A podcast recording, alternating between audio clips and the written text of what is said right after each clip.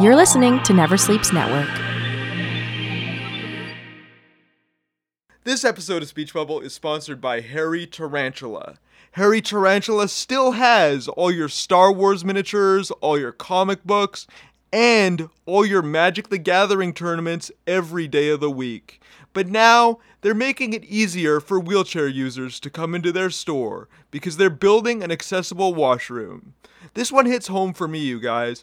I'm a person who uses a mobility scooter, and it's just easier for me to use the washroom when it's accessible. And there's a lot of comic shops, even in downtown Toronto, that don't have accessible washrooms. So I'm very proud to announce that uh, Hairy Tarantula is doing what they need to do to move the needle forward and make their place more accessible for everyone. They're also building a cafe. Uh, this has been a really uh, successful thing around Toronto, marrying uh, coffee with comics, and uh, Hairy Tarantula is following suit. So come on down to 3456 Yonge Street, show them your support, and tell them Aaron sent you. This episode of Speech Bubble is sponsored by Old Town Bodega. Old Town Bodega is back, you guys. After a brief hiatus, the Chillis Cafe in Toronto has reopened as a bar. Located at 402 King Street East, Old Town Bodega finally gets to live up to its inspiration of the speakeasies of the Depression era with a wine list, 12 selections of locally brewed beer, and a small cocktail menu. They're now fully licensed with hours extended Tuesday to Thursday, 11 to 9 p.m., and on the weekend from 11 to 2 a.m. There will be bar snacks aplenty at night, including charcuterie, hummus, and ceviche on their seasonal bar menu. But if you're not exactly a night owl, don't worry. All your sandwiches will still come true, and they're serving those delectable bodega sandwiches during the day. I've had both the Cubano and the Philly cheesesteak, and I'm slobbering all over the mic just thinking about it. The place has a whole new look too, with newly upholstered couches and bar stools. So come on down and talk to their lovable owners, my friends Matt and Mara, and tell them Aaron sent you at 402 King Street East.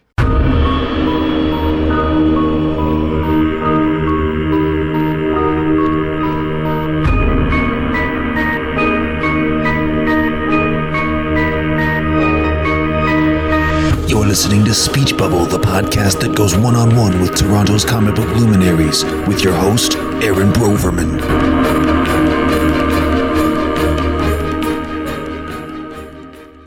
Hey, fan people, welcome to another episode of Speech Bubble. I am your host, Aaron Broverman. You found us on Never Sleeps Network at neversleepsnetwork.com.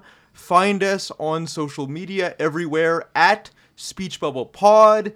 You can subscribe to our podcast on Apple Podcast, Spotify, Stitcher, Google Play, or wherever you get your podcast needs met. Don't forget to review our show. If you review our show and get in touch with me via DM, I will send you a comic from my personal collection. With me today, we have some of the hottest artists in the industry right now. These are two Brazilian twin brothers, and uh, we have Gabriel Ba, the co creator and artist of the Umbrella Academy, written by Gerard Way of the band My Chemical Romance, of course, and adapted into the hit Netflix series of the same name. He comes to TCAF to support the new edition of the Umbrella Academy, Hotel Oblivion. We are recording this on TCAF weekend, and uh, so that's why they're in town all the way from Brazil. We also have um, his brother, Fabio Moon. They've worked together on such projects as Day Tripper. They've worked uh, together adapting Neil Gaiman's uh, How to Talk to Girls at Parties. Uh, Fabio specifically has worked with Matt Fraction on Casanova, and then Gabriel took over. He's also uh, drawn the Hellboy spinoff BPRD and other projects like Pixu and Serenity. We are so happy to have them in all the way from Brazil. Welcome, guys. Thank you. It's uh, our pleasure being here. Thanks, Gabriel. That's awesome. Yeah, thank you as well. We're we're always uh, happy to be able to come somewhere and interact with different kinds of uh, audiences, which makes uh, entire new experience for ourselves and for whoever is discovering our work. Thanks, Fabio. It's so nice to have you in. Um, before we get into like the deepness of your work and your catalog, I just want to know what it was like growing up for you uh, in in Brazil. What was your growing up life like? Uh, I think uh, there's nothing really special about um our growing up, except that we are twin brothers. So we were always together. We were always doing everything together, um, drawing all the time, and drawing was this experience that we could share to each other, and um, that ended up leading to comics and making comics and doing everything together. So, um, but uh, I don't know. It's it's such a wide question because we we grew up like we are 42. We're almost 43, and so we grew up in the 80s. Um, very few options of entertainment um, reading comics, whatever we could find in Brazil, um, watching TV, very limited options as well. So um, everything just was pouring into the same pot and helped um, our our interest in telling stories and creating stories. Yeah, I this think- kind of thing. I think the important thing is like we uh, we grew up together, so everything we did growing up was with each other. So so we thought that was the norm. That was what was natural for us. So when and that's I, that's why I think drawing uh, had such a strong impact in our childhood because drawing is something that you can do everywhere. So we could be drawing everywhere. We drew on on our house. We drew on the beach, on the sand. We could draw on the walls. We could draw. We could draw uh, at school. So drawing became uh, our uh, twin special language, something that connected us from the moment we were born, and I think that's translated to how much we take uh, our work personally. Like we make personal stories, we talk about relationships, and I think a part of that is because of how we were introduced to drawing as something that we could share between each other. What got you into drawing? Did somebody introduce it to you, or is it something you just always were doing? Well, drawing was something that we were always doing. Drawing was was that thing that every kids every kid do. They they they draw as because they have something that that's in their hands and they start to dribble and scribble and but I think because we were twins, we didn't stop drawing when other kids discover more interesting stuff. Like uh, they s- discover other kids they discover playing they discover sports they discover all these other activities. But we stuck with drawing because like i said it's something that we could do together. And and later i think but what i really think made us want to make comics was not exactly drawing but telling stories so that came much later on. That came only when we started to read some books or comics or maybe seeing films stories that would uh, resonate. yeah they would resonate to us as readers. So we saw like the goonies as we were kids and we we and that for a kid to see kids in movies as the main characters has a special like impression on them. And and then we read a brazilian book uh, called capitães de areia. It's like captains in the sand where the main characters are also kids but they're like street kids in bahia living in the the city by the shore. And but because they are they were the same age as us and the way the way the writer wrote that story in a very seductive way you wanted to be part of that gang of street kids and then we started to see how stories have this power to shake the reader immerse the reader into this other reality and make the reader want to be part of that world. And and that's and uh, at the same time we saw some of that in comics. We saw some of that in brazilian comics by this artist called laerte who had these stories taking place in sao paulo the city where we grew up. And we recognize the city in his drawings and in his stories. And his stories were kind of surreal. In like there were pirates in the river and there were like fairies and witches and all this fantastical stuff.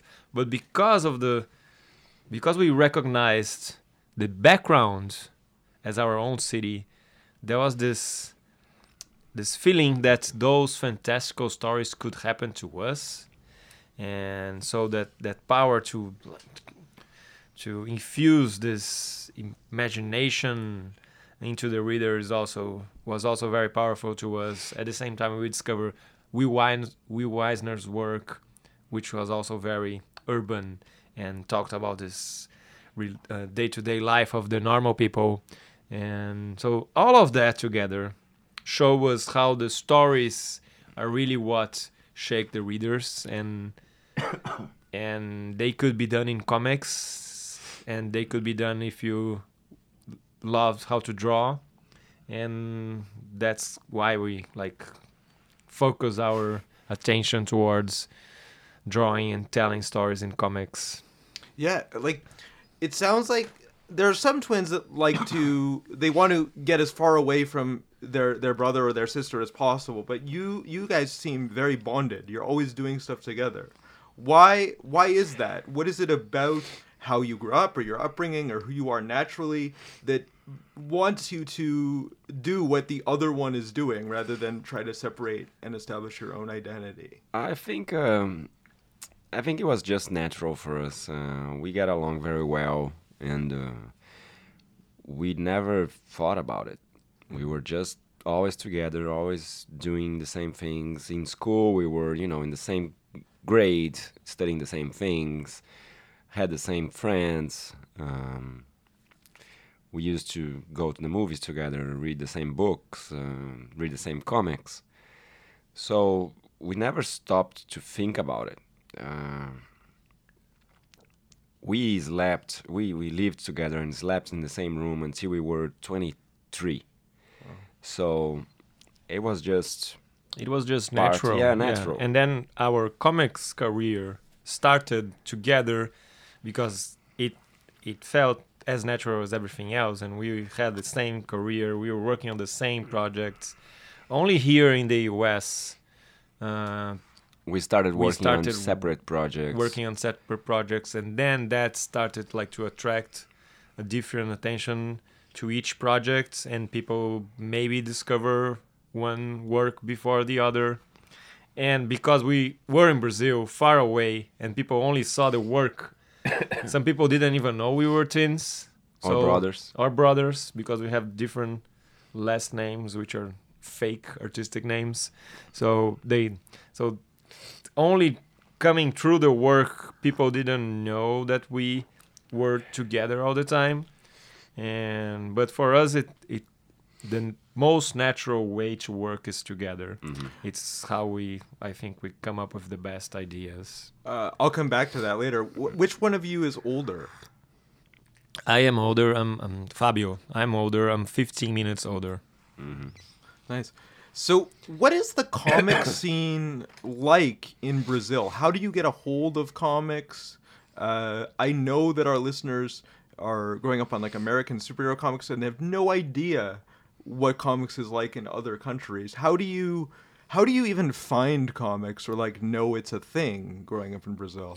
Well, when we were growing up, Yeah. yeah, comics were mostly found on newspaper stands, and but in the newspaper newspaper stands, you could find superheroes brought from the from the U.S. like like translated, Translated. but republished, and that was before manga. In the 80s, there were no mangas in Brazil, but so it was like superheroes, and there were um, kids comics. The biggest Brazilian author in Brazil There's a guy called Mauricio de Sousa. He has like an empire of comics for kids. So he's kind of the Brazilian Walt Disney. He has a studio, a bunch of people do, doing his characters, has many books. So every kid in Brazil starts to read really early comics. They they basically learn how to read by reading comics, which is the I think it's the main achievement of Mauricio is like in Brazil every kid reads comics and then later they stop reading comics but Yeah. it's a great gateway to comics and but when we were growing up that was basically it Yeah, or or you could yeah. find like some European comics. There were some magazines that Yeah. were, you know, anthologies publishing European comics. Some alternative uh, Brazilian comics as yeah well. very few things on the bookstores Yeah. still and Um, uh, but then we had this big economic crisis in the 90s so mostly most publishers broke uh, were broke uh, they they went uh, into bankruptcy. They stopped publishing brazilian comics because it was you know um, uh, expensive for them. So the only publishers that kept publishing were publishing licensed material, so superheroes pub- republished there, and then manga started coming coming over strongly, and and these kids comics also. Yeah, so that's where that was when we started doing comics, and that's why we started self-publishing. We Yeah. started doing fanzines because there was there was nowhere to publish comic Brazilian Mm-hmm. comics if you're not doing uh, kids comic, and even if you're doing kids comic but weren't Mauricio, Yeah. then it didn't work as well. So we started self-publishing because of that. But nowadays it's it's so different. Yeah. Yeah. Nowadays, really has changed uh, since the two, early 2000s. The publishers started um, moving away from news new Newsstands. newsstands uh, and going to the bookstores because a book like a graphic novel has a longer shelf, Shelf life uh, on a on a uh, bookstore. So then they changed this this this uh, model of, of working. The distribution. Yeah, they started publishing graphic novels instead of thinner, like monthly floppies, uh, because the life of a comic in the newsstand is like a month, and uh, after that, it's it gets returns, and you don't really sell that anymore, and. Uh, it's it's similar to what happens here in North America or used to happen. Because now now you have a lot of trades republishing old stuff but when we started coming to North America you would have like these stores and in, in conventions this this this comic book um, um, stores or people with those bins full of old issues Yeah, back issues. Yeah, I back issues. They used to return the unsold comics, but now they don't anymore. They don't anymore. Yeah, and, and they don't need to because you know most of what's being published is going to be republished as a trade paperback soon, and so this the, the whole trade paperback um, model didn't exist 20 years ago, uh, the way it, it does today. So, but then you know, going to the bookstores created a different uh, model in the Brazilian market. They started publishing again some uh, European comics, some American comics that were not only superheroes, um, and they uh, began to publish Brazilian comics as uh, again. So that helped create a new generation of comic artists. Um, who could tell their own stories instead of trying to follow this path or this path. So it's not only trying to do the Brazilian superhero or trying to do follow the same model of the kids comics um, that were successful. So everyone was trying to find their own voice, and now now we have like lots of publishers, lots of independent creators, self-publishing, and. Uh, and I don't know. It's very, it's very exciting. It's a very uh, Energetic energetic market. market. uh, but it's very hard to make a living. Yeah, doing it's, it's still a very small market. yeah, very small market. It's it's people love what they're doing, and you know, sorry. We have one or two very big festivals now that help the creator reach the readers and sell their books and you know get some profit, some some money. And so that gives them a boost to keep creating. But for the rest of the year, it's a desert. So we don't have a very sustainable market. Even you know, even so, there's a lot of creators and new ones coming every day.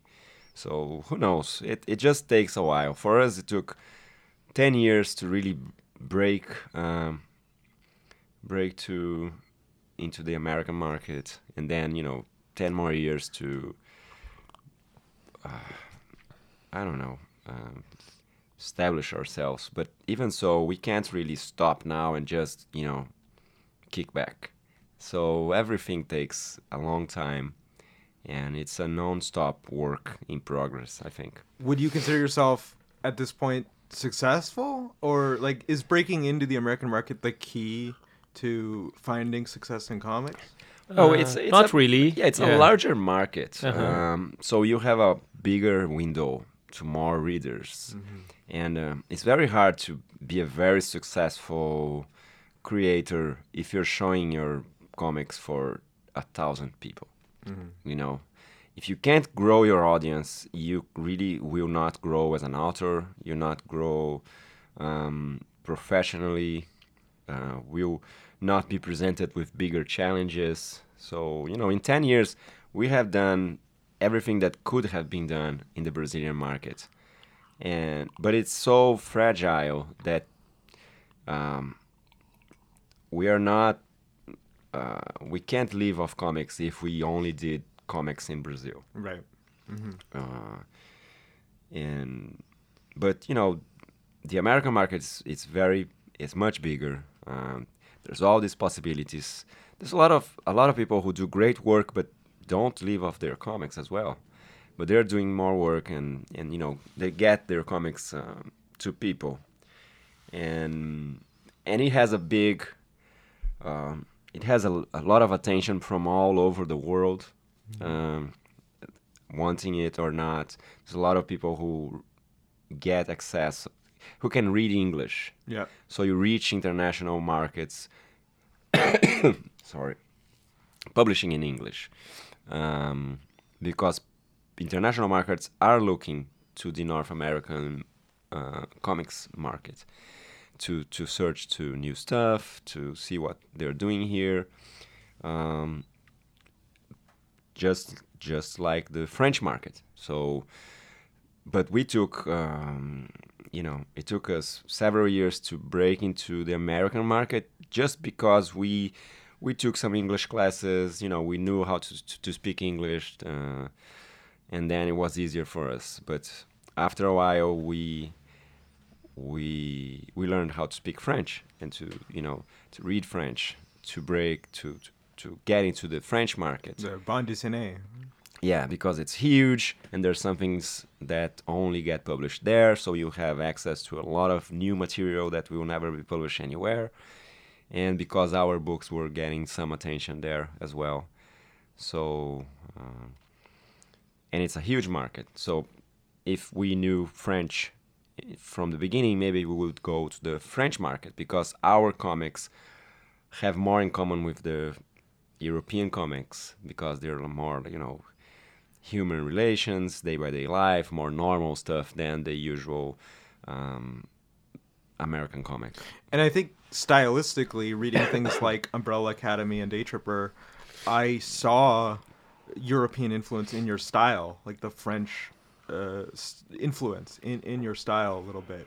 Is that is that something conscious, or is that something you just you just have? Oh well, we we read so many stuff growing up, and that all that goes into the melting pot of our styles, and uh, and that's uh, for Umbrella Academy, for example, that was one of the things that they were looking for. They were looking for an artist who could, who was different from the regular uh, American artist, who who did, who could draw action scenes and crazy stuff, but with a different flair than the usual uh, superhero style.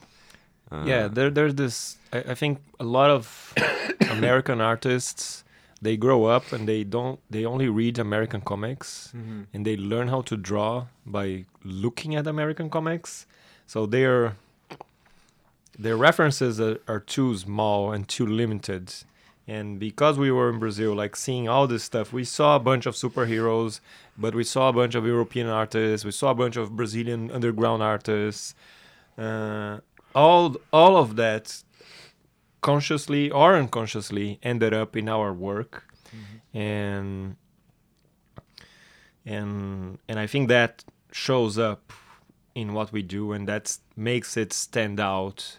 And eventually we we realize that happen also in the stories we were telling and not only in the drawing but the themes we choose and how we approach the stories. But visually it's it's a mix of everything that we are constantly uh, studying and searching in other comics and finding other artistic solutions and I'm interested to know how the fact that you're twins uh, influences your process. I, I I see that sometimes, like Fabio, you you you take over, or you guys work on the same book. You you know you, you take over for each other on runs of books or story arcs or things like that. So I wonder, like, how do you delineate between the two of you who does what? Uh, I think maybe writers would because you are living together and you're you're you're similar they might think oh well if i can't get gabriel i'll get fabio or vice versa how do you sort of delineate your styles can you or are you called upon to mimic each other Uh, well, first we like we for for us the most important stuff is the story. So we try to choose who is going to draw, uh, thinking which style is best for that story, or sometimes we try to choose the story thinking that we already know which one of us is going to draw, so which story fits best our uh, individual style, and and that's how we we try to choose who's going to draw what, uh, because eventually uh, we our styles they started out more similar when we actually didn't have a style when we just like well just like to draw we like to tell stories we had a our style was uh, I don't know a mix of everything we liked to read. right But eventually, as we kept telling stories in Brazil, our styles start to get defined, and we found the artistic tools we really like.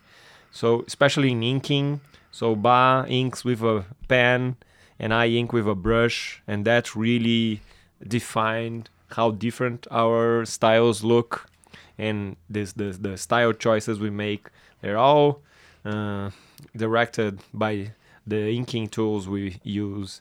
And and then but even with the different style because we have grown up together and we have the same influences we have read the same stuff uh, and we we develop our narrative skills together. Uh, there are a lot of similarities in the way we tell the story. So for a lot of readers, they can't really they it's possible not to know who's drawing, but for those who really go into it, they know. you seem to have a more painterly style fabio and then you, you gabriel you're a little more uh, straight it's like a little more uh, like a pen like you were saying Yeah, it's um, you know, it depends on the tool you're using. So, um, I know of people who wink with a brush, but have a very precise and you know detailed style. But then you're losing all this expressiveness that the brush can add Right. to the inking. So, and you know, Fabio Fabio's influences come from Will Eisner or Jeff Smith and and so people who let the thick uh, brush stroke you know weight into the into the page and and I like the pens because I can achieve this kind of very precise art style and um, edgy. Uh, even though I, I, I use a lot of um, black spot areas. Right. It's very angular and geometric. Yeah, yeah. Um, even though I like like artists like Moebius or or Geoff Darrow, uh, who are very organic, or even uh, Katsuhiro Otomo as well. Uh, their art is very organic, but I like the more angular uh, type of art because it's. Uh, I think it's a further interpretation of real life, so it's not so naturalistic, and I like that challenge of having to come up with the, a way of portraying things uh, in a different way, diff- different and um, exciting uh, way. when you're collaborating with a writer, someone like Matt Fraction on Casanova or Neil Gaiman on How to Talk to Girls at Parties, and then you're both sharing the drawing chores, that's very different than the usual American comic division of labor. So, how do you organize the collaboration with the writer?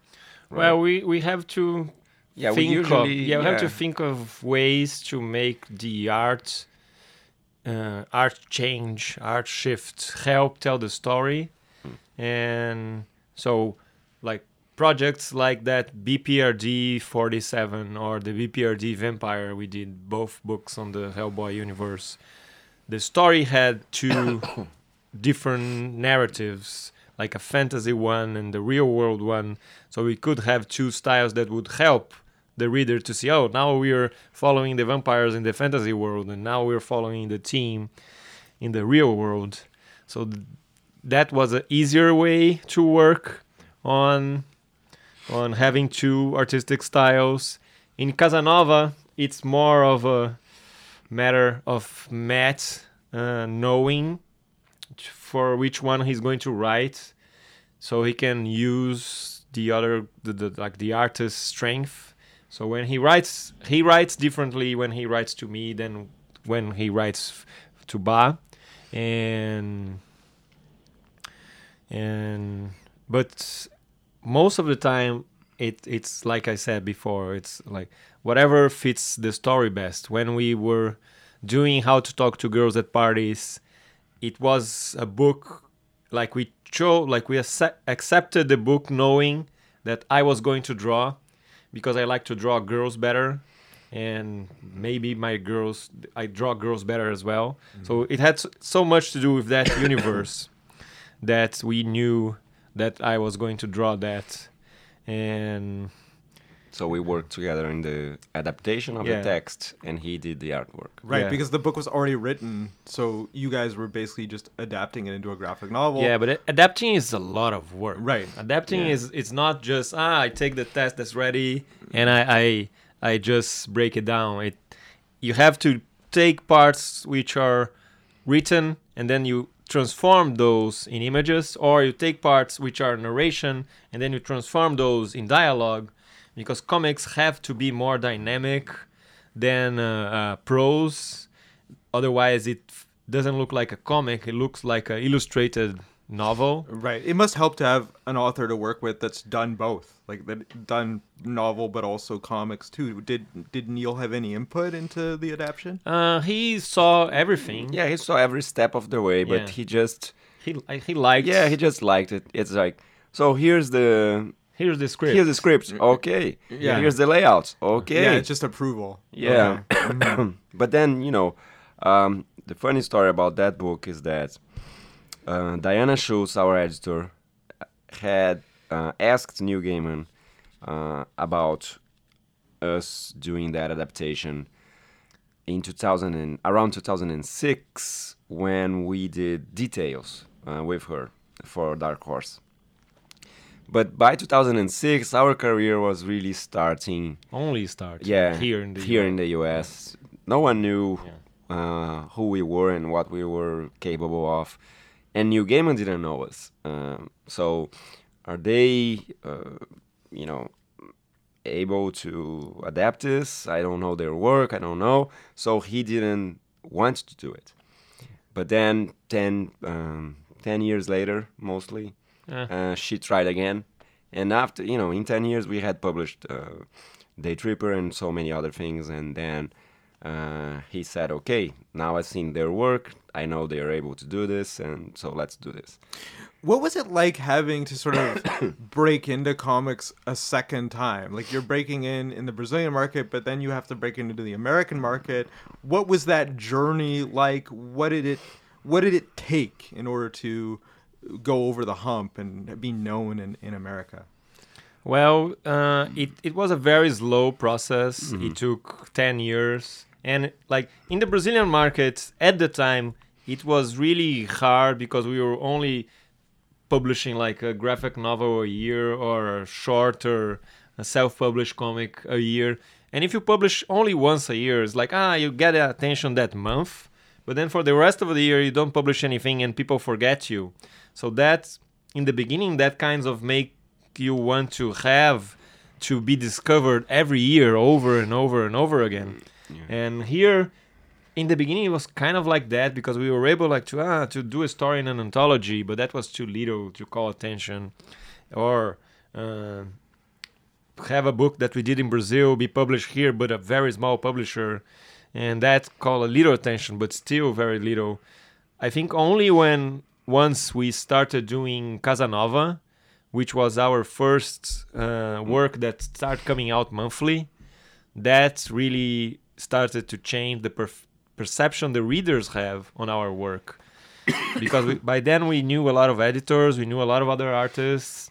Uh, but if we're not in the front in front of the reader's eyes every month, it's harder to make them remember you.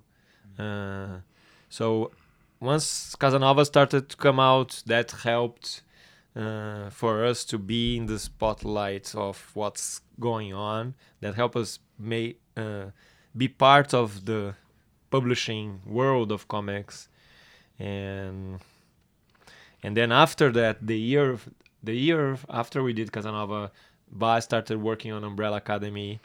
And Yeah, I think we had a sequence of years with a project after the other. yeah. And so it was Casanova, then Umbrella Academy, then Then Day Tripper. then Day Tripper, no, BPRD, then the Day Tripper. So it was, you know, four or five years with something new every year, monthly. Um, so that really helped establishing our names as, as artists and creators. You know, after we did Day Tripper, not only artists, and um, so So it was kind of Day Tripper that put you on the map in in America, would you say? I don't know. Um, well, maybe without Day Tripper we would have we would still have to be like proving ourselves. Right. Yeah. But once you have like an Eisner, people no- people notice. Well, we got we we, had got an Eisners Eisner before. Yeah, Yeah. we got an Eisner for Umbrella Academy and for Sugar Shock. That was a digital comic Fabio did with uh, Joss Whedon, Right. And for a self-published anthology. So, you know, in in 2008 we won three Eisners. So that really helped us. Yeah, totally. Um, you know, get into into the eyes of everyone. And uh, but if you know you win three Eisners, people who are at the Eisner ceremony see you, who are in San Diego, they come afterwards to congratulate you, and maybe they will read one or two reviews or you know reports on how the award went. And but if you don't have the work afterwards for people to look out look out for, um, then it's it's it's worth nothing. Yeah. So you have to be like very persistent and very hammering on like this is who we are, this is what we like to do, that kind of thing. Yeah, yeah. For for us, we we early on we we saw that comics is like a a lifelong commitment. It's not something for like ah that's what I want to do, and once I did it, it's okay. I'm done it. No, it's something that okay, we did a good book, people love it, but we have to do another book, and then we have to do the next book because it's it's not about one experience. It's about like a in- continuing to being being able to continue to tell stories. So it's if we want to tell more stories, then we have to tell them. We we can't ah just stop and wait and leave the readers only with what we've done. So, what kind of stories attract you? What kinds of things do you love working on? You mentioned that like your collaborators will give you things that play to your strengths. What kinds of narratives speak to you? I think we like um, we like more personal stories, uh, relationship stories, because there's a lot of challenge in that, and I think more readers can relate to that. So um, that's the type type of stories that we want, that we look out for, even in projects that we don't write or that are in a different genre. Uh, so both, for example, both Umbrella Academy and Casanova deal a lot with human relations and the relationships between the characters on the story. Even though one is a sci-fi spy crazy story and the other is a superhero uh, uh, adopted family dysfunctional crazy story as well. So, but it's about the characters and how they relate to each other and how they overcome their problems to you know save the world or whatever. So that's the I think the main focus we try to to look for, and but it's not a limitation. We could find stories in different genres, and we we always we're always looking for a new challenge. What haven't we done before? What can we do next? Uh, or what what can be done in comics that haven't been done before. yeah. Right. What is about comics as a medium that attracted you from the very beginning? Like you could have gone into film, you could have gone into any other mode of storytelling, and yet there's comics. So what is it about comics that attracts you? Well, you can make like Avengers Endgame by yourself in comics, and you can do that in movies. Uh, but that's that's one of the things that comics are so appealing because it's a very uh, you have complete control of the complete process, beginning to end. It only dep- it's only up to you your success, your failure, everything. So, and that's that's a that's a really rewarding experience when we when it works. But it's very it's ve- very easy to it's very easy to make something from beginning to end. And this this feeling of making something when you have a self-published comic that you you done everything and you take it out or you, you have a fanzine that you photocopied and stapled yourself and you grab it in your hand this experience is is is uh, very rewarding. And uh, and you did it all by yourself. And you can do everything in comics. You can tell all sorts of stories uh, all different genres um, long stories short stories black and white stories, uh, colorful stories, all different techniques. Yeah, there- there are things that you can only do in comics. Yeah. Because you have the reading experience like a book, but you also have the images. So it's a very uh, visual uh, medium. But that mix, it there, it allows a creator to tell the kind of story that has the kind of effect on the reader uh, in a way that books don't have, and in a way that uh, movies don't work like that because on movies you just sit And so, watch. and watch so it's a very passive experience to watch a movie. And reading a comic's a very active experience. You have to read it. You have to make it work inside of, of your head what happens between one panel and the other. So the uh, comic book demands more of the reader. And if it's well done and if it works the reader feels more rewarded and more invested in a comic book more than in a book and more than in a movie. So it the reader can have a stronger relationship with the work. And and that's also why we choose uh, stories about relationships because if we're if the reader is having a relationship with the work a personal relationship and then we tell a personal story then it amplifies the experience and am- amplifies what uh, the reader can can feel and what he can reflect and think and it can change people's lives so it, it comics are a special medium because it allows to do so many things that can't be done in any other medium Yeah, and you can manipulate a reader's emotions stylistically, like depending on if you use like brush and paint, or like you can elicit different feelings depending on what the comic page looks like. You go on a journey, it seems too. Well, you know, it's it's art, and uh, there are some things that are, just can't be explained in art. They can just be felt. So we have that on our favor as well, and uh, and working with words, uh, with images, né? words alongside images. The words have a very poetic uh, power as well, and the way you choose the right words and choose where to place them in the page uh, alongside the, the images there's this metric that's very musical and very poetic. So you know not only it's it's very powerful uh, language there's all this this great uh, specifics specifics. Specificity. specificity. Yeah. Yes. Uh, technical specifics. And um, it's just a great uh, language great uh, medium to work on hmm awesome.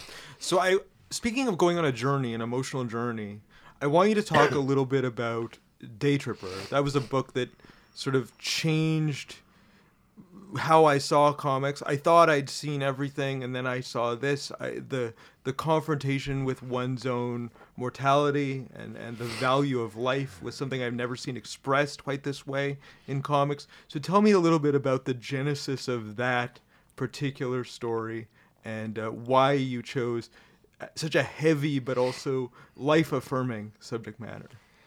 Uh, well, um, I don't know. I've I've told this story so many times, uh, but the, the, the, bottom line is everyone dies. We have to accept that. But that's not a exactly like a bad thing. Everything ends. Uh, and if you realize it, then you have to like wake up and you know enjoy the time that you have here. Um, so having the same character um, die in different moments of his life, we had the opportunity to reflect on what uh, life means throughout our entire life. It's just like there was this guy. I was talking to this guy today. He's a teacher, a high school teacher, and he's he was telling me that his students, you know, they're teenagers and they think high school is the end of life, right? There's lots of uh, kids who have a very hard time in high school and then ca- they can't see through it. They can't see what comes after because they're having such a hard time. Like, and they're, you know, they they they had a lot of um, a lot of suicides in his school this year and uh, among teenagers. And he uses day tripper on his classes. So day tripper dealing with you know uh, well your life is hard now and it may end. But if it doesn't end maybe you know in a few years it could change entirely. And that helped them realize that you know high school is just a phase and you have to endure it. And uh, because there's going to be another phase afterwards very rewarding and or with difficult uh, different problems. And then there's another phase and there's there's another phase. And instead of focusing on what's wrong with your life then you start thinking well I've come all this way, I've done all these things, and let's appreciate that. And every little phase, every little moment of your life has a lot to offer, and you can learn with bad things or good things, and all the people that you have around you. So, um, that's really what uh, Day Tripper, what we try to do with Day Tripper. Were you going through something in your life at the time that wanted you to uh, made you want to confront issues like this? No, not, not really. No, you know, like the, the- I was, you know, I was, I'm going to tell the story. I was in the shower, and I lived next to this very um, um, Small. small slum in in in in, in uh, Islam Islam Islam in, favela. in yeah Uh-huh. in, in Brazil. And I thought that if you know there was a fight and there's like the stray bullet that comes right through my window and hits me, and I could die, and I have nothing to do with that fight. You know, I have nothing to do with them, but I could die. Uh, and, you know, I didn't do anything, and I could die right now in the shower. So, you know, we can die at any moment, and you don't have to go to a war to die. You don't have to put yourself in in, in danger to die. Um, and also, that's that's the, the you know where the idea came from. But also, when you think about uh, obituaries, and uh, it's funny how like big newspapers and t- TV stations, they have um, people, you know, putting information together about uh, important people everywhere. So like the president. So they they have president's whole file there ready by the time he dies, they can put on a big report on his life, all his achievements, what he's done, who he was, and everything.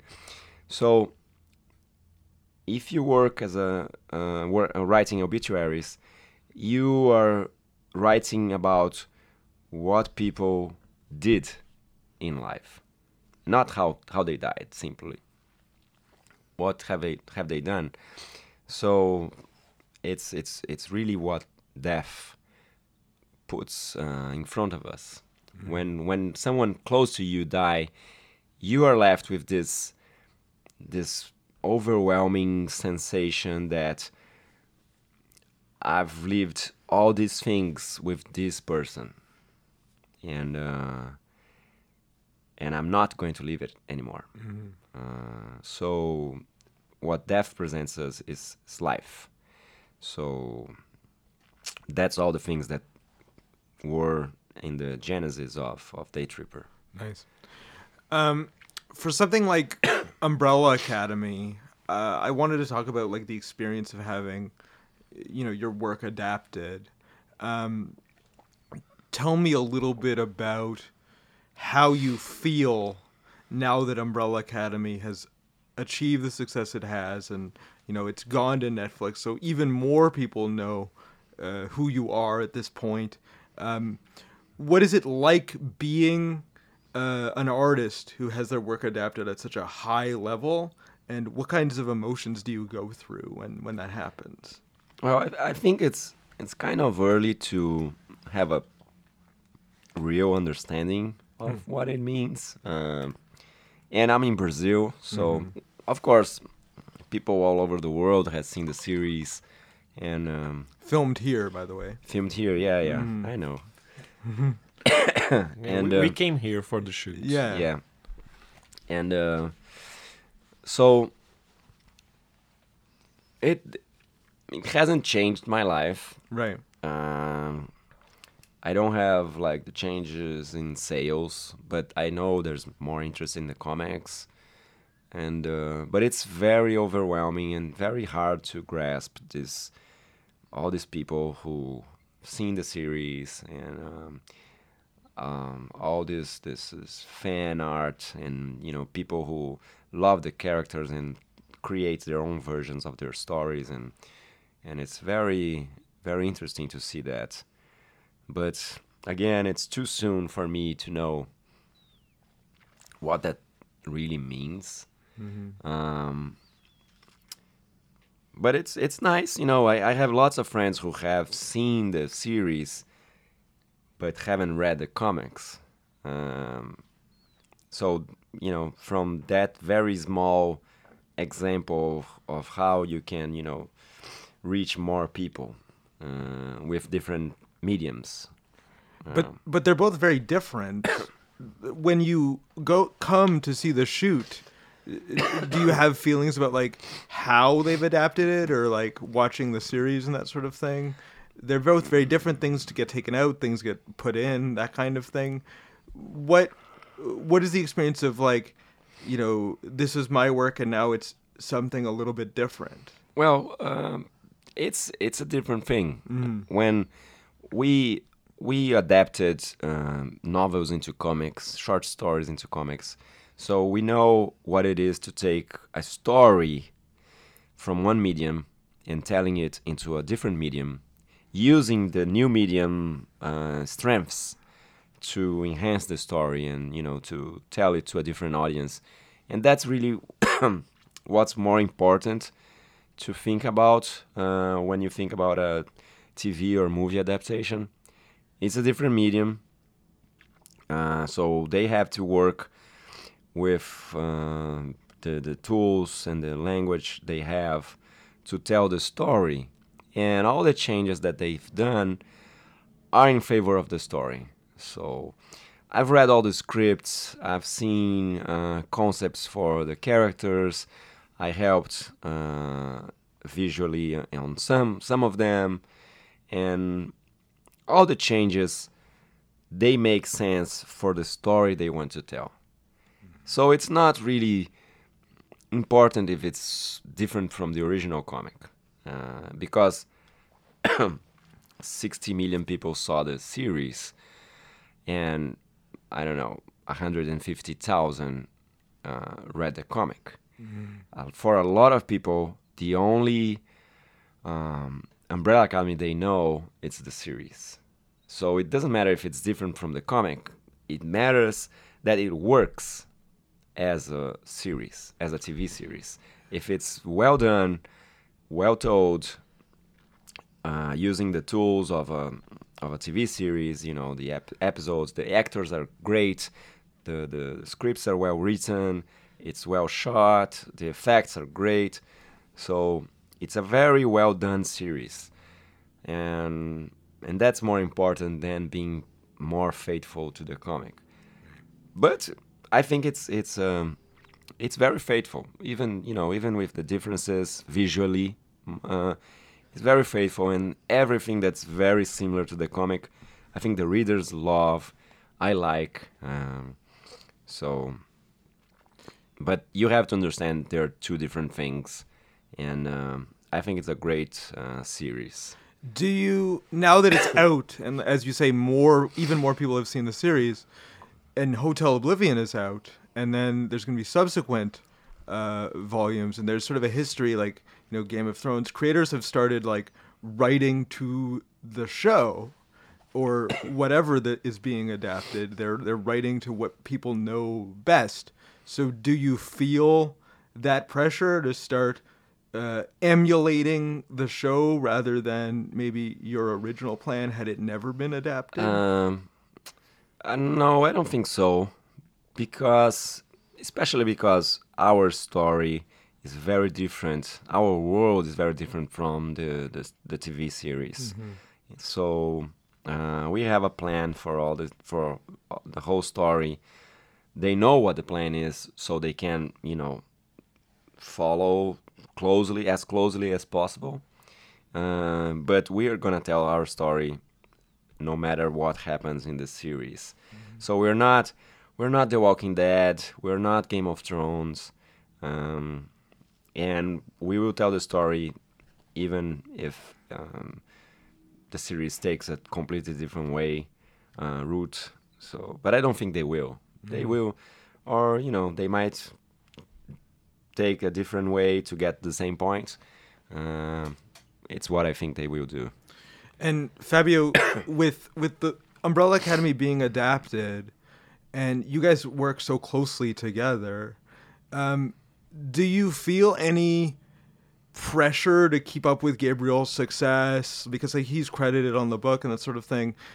Is it like, oh, well, he got an adaptation, I have to sort of meet that, or I have to find something else and, and sort of be at his level again? Like, are, are you ever afraid or insecure that you might get eclipsed by your brother as you go along this career journey? Uh, Well, it's it's a distraction to have this much attention to this side of his work, but I think I, I felt more pressure when he was working on the first Umbrella Academy comic than now with the Umbrella Academy series because the series is a, like the Netflix series is successful and it brings a lot of attention to Umbrella Academy but not, that doesn't change how he's doing his comics and how he's creating. So it's distracting. Like I said, it's distracting because it calls a lot of attention, but it's. I I felt like I needed to step up more when he was doing something like Umbrella Academy, uh, the comic for the first time because I saw wow he he's pushing himself there to meet all these crazy ideas. And that was more inspiring and then pushed me to try to do my best. Uh, i think one of the good things about our relationship with each other and with comics is that we don't really think uh, something being a movie it's better than something being a comic. Right. comic is the best version of our work. So it doesn't really matter if our work gets translated to something else. It's just another way to tell a story and we we really care about the way we like to tell stories which is in comic form. And so so for for for me uh, i really like Daytripper was a comic book that we created to be a comic book. Right. to work as a comic book. Right. and it, it besides the story has all this these things that work only if you're reading. The the capture the chapter structure and the way you go back and forth and the way you you can read it in one go. Everything it's was made to be read. So we we spend a lot of time trying to create our stories so they can make sense as a comic book. And and not not like not on purpose so they can never be adapted but they have to be the best version of themselves as a comic book. And because of that i think what he does in comics uh, calls my attention more than if uh, something is adapted and but every pressure and everything uh, in our lives is a good pressure. Because ah, if he achieved that success it's because he pushed his work harder. And if he pushes his work harder that means that i can, can push my work harder as well. I should be pushing harder. We should always that's the best uh, relationship that we have in the work is that we push it we push ourselves harder every time because we know each other for forever. So we know when one is being lazy or one can do that scene over better. And and we are constantly talking to each other and say hey you were you're tired when you drew that page. Draw it again tomorrow. It will be better. And so we are each other's conscience to push each other to do their best work always and What happens when a collaborator says, I want Gabriel or I want Fabio or I want both of you? How do you keep working together? Like what if what if only Fabio gets requested or what if only you get requested? How do you make sure that you're both involved in particular projects because the one thing that fame can do is you know people could hear about one and not the other and that sort of thing but how do you stay together in this in this journey Well, um, it really depends on the project. Right. Um, so, if it's worth doing alone or you know doing without the other, then it's it's it's good for both of us. So, when Matt Fraction came to us uh, with Casanova, for example, uh, he had seen a comic book that Fabio was doing, and he came after Fabio. But we saw the idea of Casanova, and it was a sci fi book uh, with uh, spaceships and you know Crazy action. crazy action, robots, uh, and we thought my artwork was better.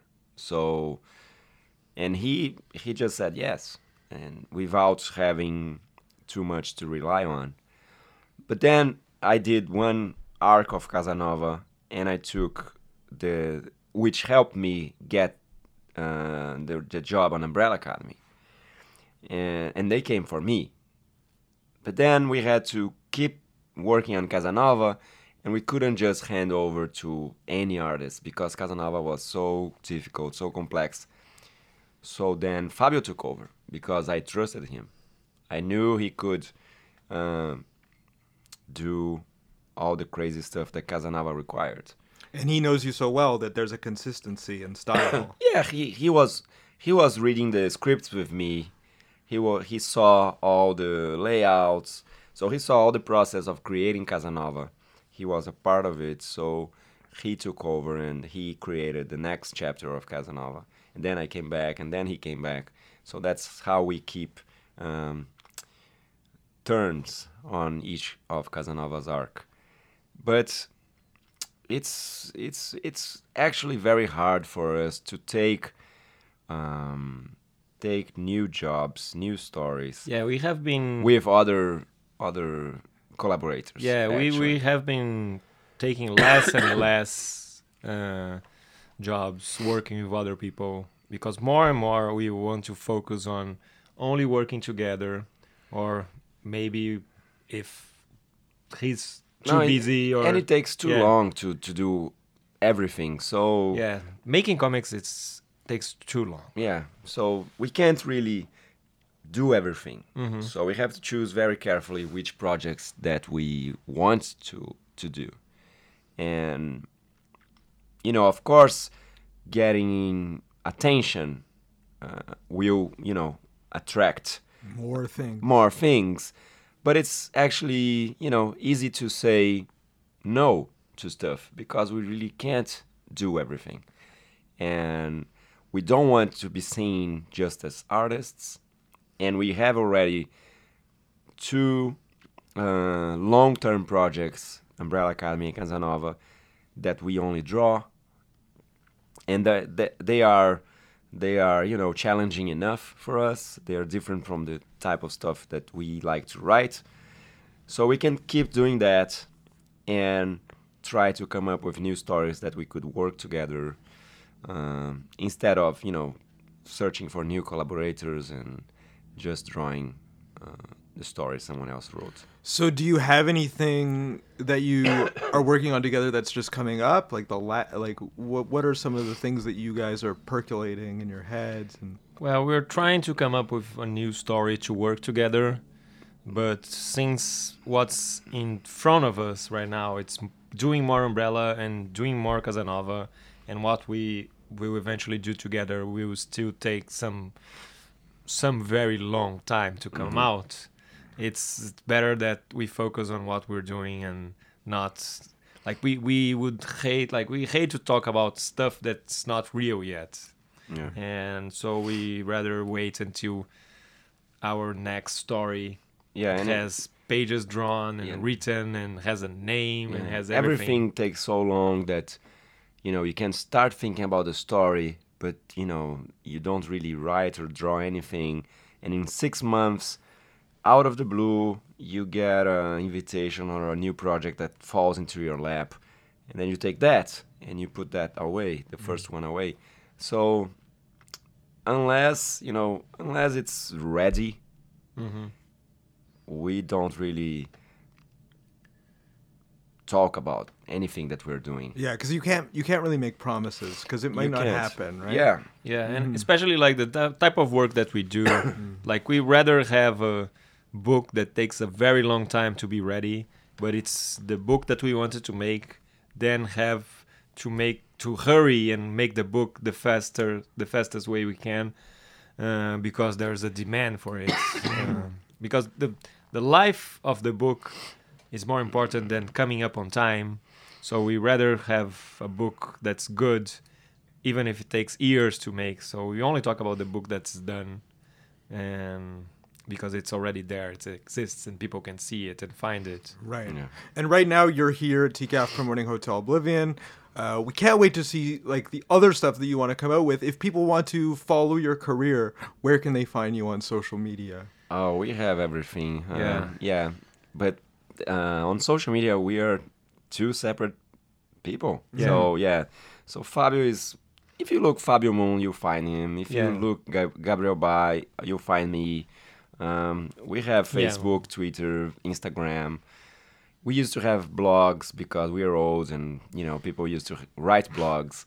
Um, and uh, Yeah, well, I have a very unreliable newsletter where I try to make people see what we are doing, but in, uh, in order to do the things we are doing, sometimes I can't write the newsletter, and which is Moonbase. Uh, and but yeah, we are very find very easy to find online, and Yeah. we try to And if we're not online, Yeah. you know, putting stuff up all the time, it's a good thing because it means we're working. Mm-hmm. So it's awesome. yeah, Well, thank you so much for coming in, and uh, we'll see you next time on Speech Bubble. all right. Well, thank you thank for you. having us.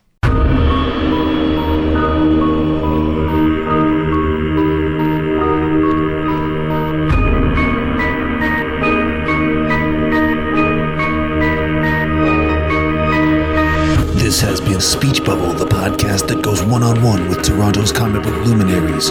See you next time.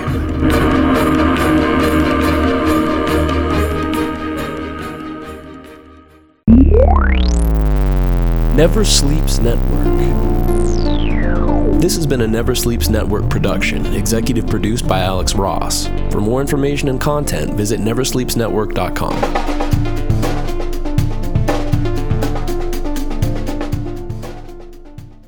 Speech Bubble on Never Sleeps Network is hosted by me, Aaron Broverman, and features audio editing from Armin Zoberi. It has announcements by Craig Mayhem and Sean Ward, with graphical assistance by Brittany Tice.